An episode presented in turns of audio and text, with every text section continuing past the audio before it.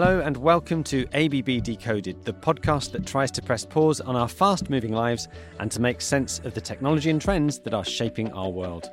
I'm your host, Anthony Rowlinson, and if you can hear a little background noise, that's because we're recording this episode on the waterfront near Helsinki in Finland, where we've come to meet Janne Pohjalainen, who's product manager for ABB Dynafin. Dynafin is a revolutionary new marine propulsion system currently being developed by ABB Marine and Port, and it promises dramatic gains in efficiency and vessel manoeuvrability, among other benefits. It takes its inspiration from the body movement of whales, but is also an extremely complex system of mechanical engineering and automated control. So let's hear more about how ABB Dynafin works and how it is already inspiring new concepts in marine design. My name is Janne Pohjalainen and I'm working as the global product line manager for the ABB Dynafin propulsion systems. Fantastic. So we're here in Helsinki on the waterfront, uh, a perfect place to talk about a marine product. Could you explain to us in broad terms what Dynafin is and perhaps why it's such a revolutionary product idea? Sure. So ABB Dynafin, it is a propulsion system uh, meant to move ships, boats in the water. But in contrast to traditional propulsion systems, which dominantly are using screw propellers, I guess you, you well know that the typical screw propeller is a propeller rotating under the ship. Uh, kind of in a horizontal position and then moving water and moving the boat. But in this case, uh, it's quite different what we are talking about with ABB Dynafin. So in ABB Dynafin, we have this uh, uh, big disc, big wheel, which is aligned with the ship's bottom, and then we have a number of vertical blades coming out of this wheel, and then we are rotating the big disc, and then these individual blades are controlled by control system and uh, motors and they are creating the thrust which is then moving the ship. And the, really the point the radical part of the of the stuff here is that by doing it doing doing it in this different manner we are creating totally another level of propulsion efficiency. So it's it's, it's about radical efficiency gains uh, reducing emissions but also providing really accurate uh, control of the ship. So the maneuvering uh, agility and accuracy is, is great with this solution. And as a bonus feature, we are also able to provide good comfort levels to the ship operators, but also aiming to have really low underwater noise levels. So it's kind of a package of, uh, I would say, another level of features in comparison to the traditional uh, screw pr- propeller propulsion. It sounds fascinating, and if I understand correctly, you've looked very much to the past, even to, to nature and the evolution of whales to actually develop this system. So, could you explain how that works? Yeah, I guess if, if we take it a bit in a broader terms, nature typically is pretty smart in, in producing, uh, creating efficient and smart solutions. So I think uh, uh, as, as a similar similar case, I think uh, in the aviation industry has already for some time uh, looked at uh, how how birds are flying, what kind of wing structures do they have, and there has been some bio mimicking going on in there. And then we are kind of moving on the same avenue here, but now in un, underwater and in the marine propulsion. So our inspiration is coming from the whale fish movement, how the whale tail is, is used as a propulsion. I guess it's commonly known that that uh, whale tail, or let's say whale type of propulsion, is really the peak in the prop- propulsion efficiency. And then then the question has been already for quite a long time that uh, is it possible?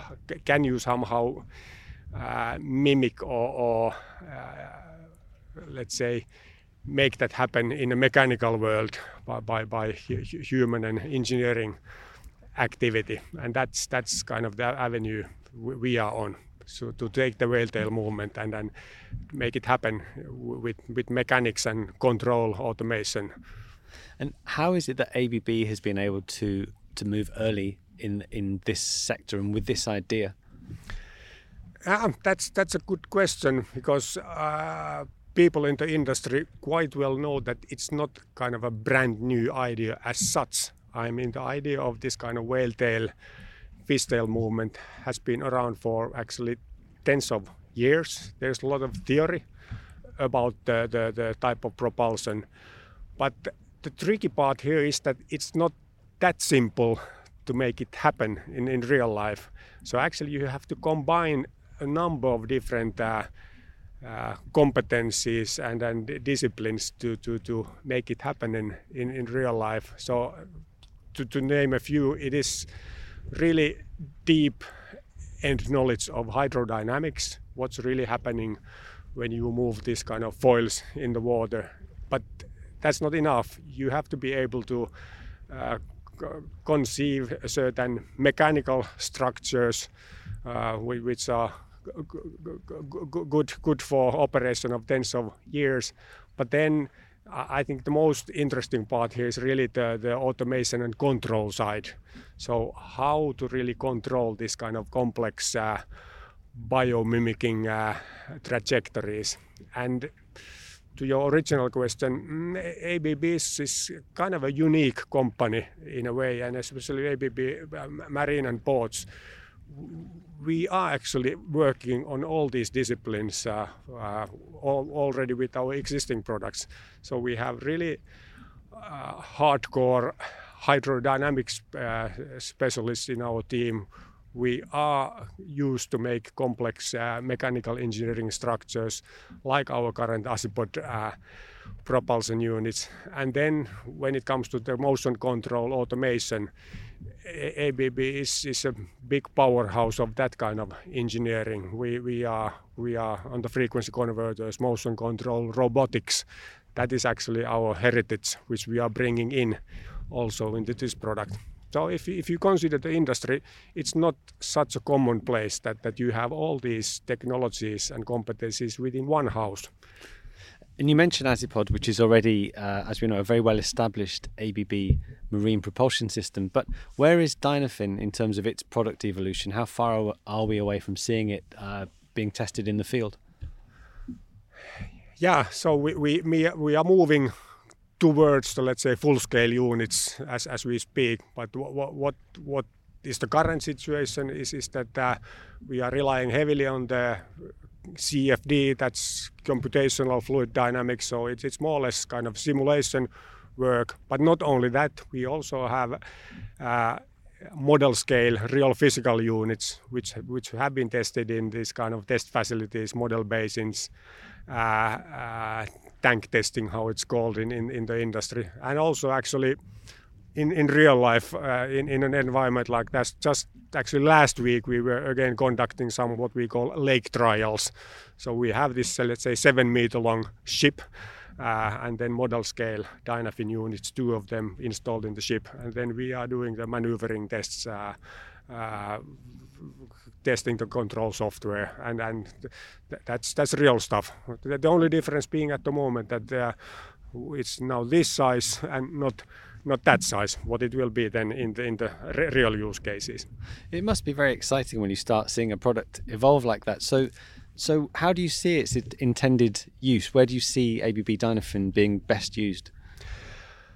Yeah, maybe I would say there's a couple of ways to describe that. What, are the use cases? Maybe one practical way to talk about it is, kind of the vessel types, the ship types that we are aiming at, at least at the first phase. So uh, we are really interested in, in providing th- this to uh, ferries, Uh, this kind of short distance shipping where we are having really high operating hours and also we are moving the ships close to the let's say population kind of in this kind of congested areas close to the city centers where of course the emissions are of really high importance. Uh, then on the wind industry, energy industry, there's a lot of uh, vessel needs like uh, SOVs, service operation vessels, uh, uh, CSOVs, that kind of uh, energy segment vessels.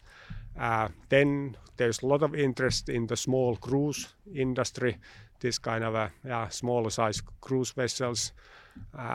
of course, of course, I would say that that yachting industry, which is typically looking for the latest and uh, coolest technologies, there's also a lot of interest for that one. Uh, so I would say from the vessel type perspective, these are the key key uh, segments at the moment. Maybe from the size perspective to, to, to get an idea. So we talk about now initially that our uh, unit sizes are between 1 and 4 megawatt propulsion power per unit. So that, that means that if we have anything from 2 to 4 units per ship, then, then it can be something between 2 and 16 megawatts propulsion power, which translates that for sure we start with smaller boats, small and small, but, but less than 100 meters. Uh, of course, they are not small boats anymore. I have a whatever five meter boat at my summer house, but but it is a little bit different size already, the smallest ones. But then the bigger ones I think are somewhere between 100 and 200 meters, so they are really ocean-going vessels, ships already. So it's it's quite a let's say wide market we are aiming at. The Dynafin unit itself looks very revolutionary. It doesn't look like any conventional ship propulsion system, but could the use of Dynafin actually lead to changes in ship design or even revolutions in ship design? There is clear indications of that that this is really inspiring uh, the ship designers kind of beyond the current thinking. Uh, maybe some examples to, to be mentioned is that there's really serious thinking at the moment to talk about, for example, uh, sail or wind assistance. And uh, the Dynafin propulsion has certain uh, key features uh, which which support that kind of thinking really nicely. And and we, we have this kind of discussions that hmm, what, what could be the combination of a big sails and then Dynafin, so that we, we would really kind of break the break the current rules and thinking together. So that's almost like a, a, back to the future approach because we're, we're, all aware of you know beautiful sail ships from the past, but you're, you're, talking about something that's inspired by a whale tail and, and wind technology that could perhaps be the future of some ship design. Yeah, yeah, and and I think it also brings another topic on the table that uh, if we would have been kind of thinking like this maybe 10 years ago, e- even less. I mean, when the awareness of, of the emission avoidance or in energy uh, market would have been different, then I would say that the timing would not have been right. But I, I think considering now the targets we are having to reduce the emissions and really take care of the greenhouse gas, let's say, challenges, there's a there's a totally different kind of demand and pull for that kind of new, even revolutionary technologies. So it's it's it's not just the technology itself, but there has to be the need, the de- demand for it on the marketplace. You mentioned the efficiency gains of ABB Dynafin. Is is that something that's really framed the thinking for the whole product? Yeah, I, I would say that that's that's the hardest core of, of the product. So it's the efficiency gain, the efficiency delta against the normal propulsion systems. So maybe to to put it in, in figures. So if you take a current good propulsion system utilizing screw propellers. In the industry, we talk about so-called open water efficiency. So that is typically between 60 and 70 percent, kind of the, the how much we can translate from the mechanical power provided to the kind of propeller to the to really moving the ship. Uh, so from 60 to 70, 70 is already a really good uh, achievement in this kind of uh, vessel or ship sizes. Uh, and with the Dynafin, we are aiming at that, let's say, propulsion efficiencies up to 85%. So there's a huge, huge delta there.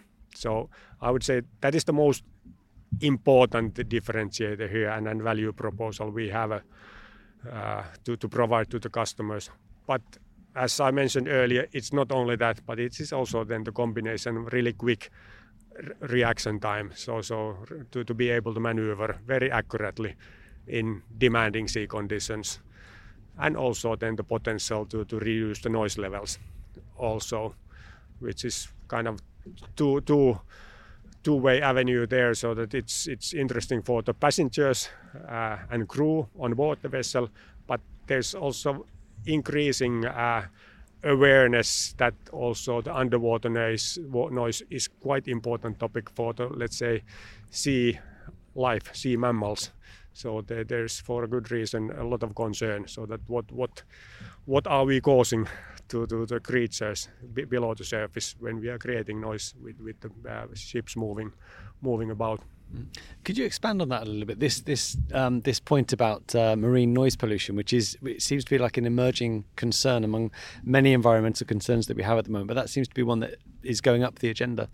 Yeah, yeah, and actually, I would say that ABB Marine and Ports has been really one of the four runners on the agenda for a long time already. So it's not uh, we didn't start the topic with ABB Dynafin. So that that has been and is a really core topic already with ABB Azipod propulsion systems, where we are really able to, to create benefit for the ship, ship owners and operators and for the sea life as, we are able to fulfill uh, even the strictest uh, uh, emission guidelines, regulations by the classification societies. So it's, it's, it's a it's a, let's say I would say long-term interest for ABB Marine and Ports to, to, to work, work on the underwater noise emissions. And um, going back to the conventional emissions, sort of uh, fuel emissions and g- gas emissions and pollution, where do, where does uh, Dynafin sit within that? What sort of uh, gains could you potentially see with a with a fully kitted out commercial vessel fitted with ABB Dynafin? What, what are your projections in that area? Well, simply put, uh, if we kind of make the comparison uh, between 60 to 70 percent propulsion efficiency versus up to 85, so then then we easily talk about 20 percent reduction in used energy, and of course the, the energy you never used is the best way to also avoid emissions.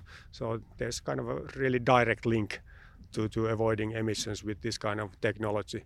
But then of course there is the second layer of the topic that uh, it's not just the direct emissions you are talking about, but if you can cope with, let's say, 20% less installed power, then actually you can use smaller main engines, you have less fuel tanks, you have less installed equipment on the on the uh, vessel, and of course that all kind of piles up to let's say total uh, cost of ownership or, or, or total, let's say, carbon footprint of, of, the equipment manufactured for that kind of vessel. So it, it has kind of this immediate fuel saving side, but it has this kind of a positive spiral for, for avoiding installed power and in installed equipment. Janne, you, you mentioned earlier that uh, one of the benefits of ABB Dynafin is the, is the quick reaction time that uh, a, ship operator would, would notice in, in the actual use of the product and its thrust characteristics. Could you explain that, how that, what that really means?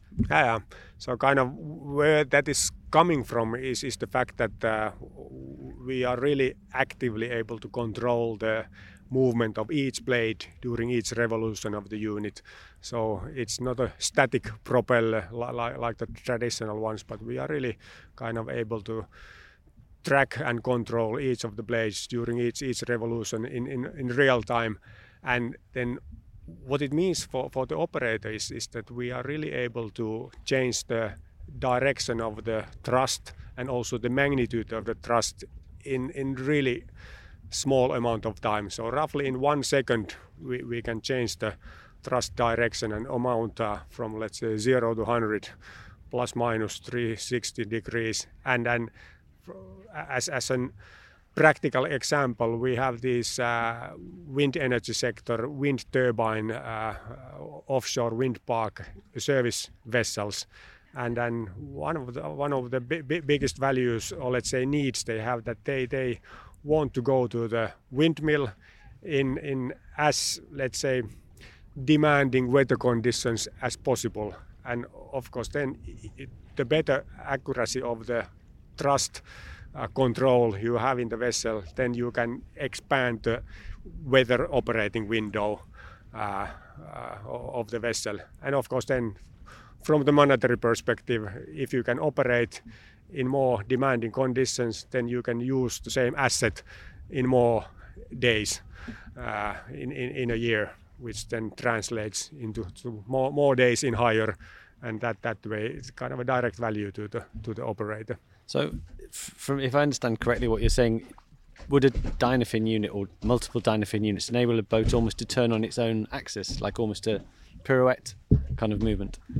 Yeah, it, it is the, the, the, beauty of the Dynafin type of propulsion is that, that typically if you have this kind of uh, normal thrusters, that, that you have to mechanically rotate the whole thruster.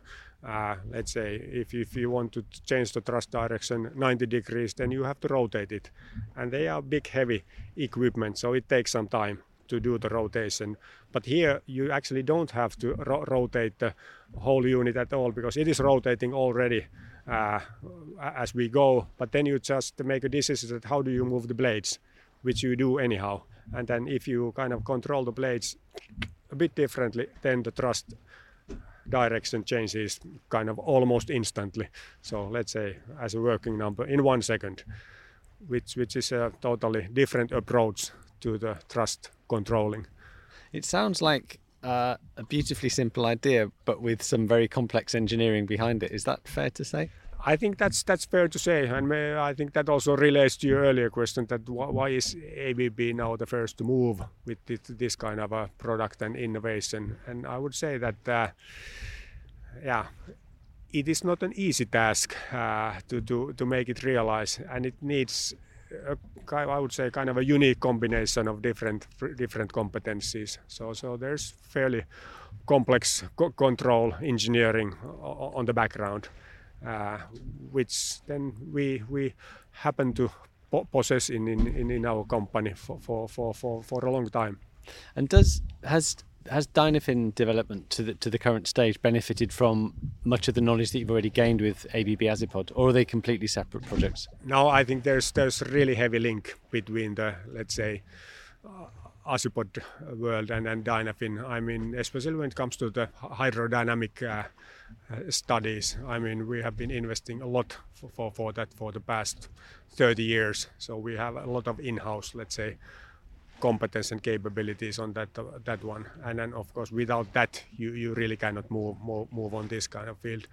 But then, when when it comes to the uh, control side, then then I think we are really pulling in a lot of uh, competencies from our advanced motion control businesses, uh, robotics for, for that kind of businesses, where we have been doing this kind of accurate uh, real-time motion controlling also for decades. So kind of we are mer- merging these kind of technologies together. And maybe, maybe uh, I could say that the be- beauty of this this technology is that kind of the core technologies which we are combining, they are really mature technologies. I mean, there's it's not a kind of a rocket science at the moment to say that, that you have an accurate motion controlled uh, high torque motor with frequency converter. Uh, or we have a lot of knowledge on, on uh, seal systems from the Azipod. So how, how do you keep water and uh, water in the right place? Let's put it that way.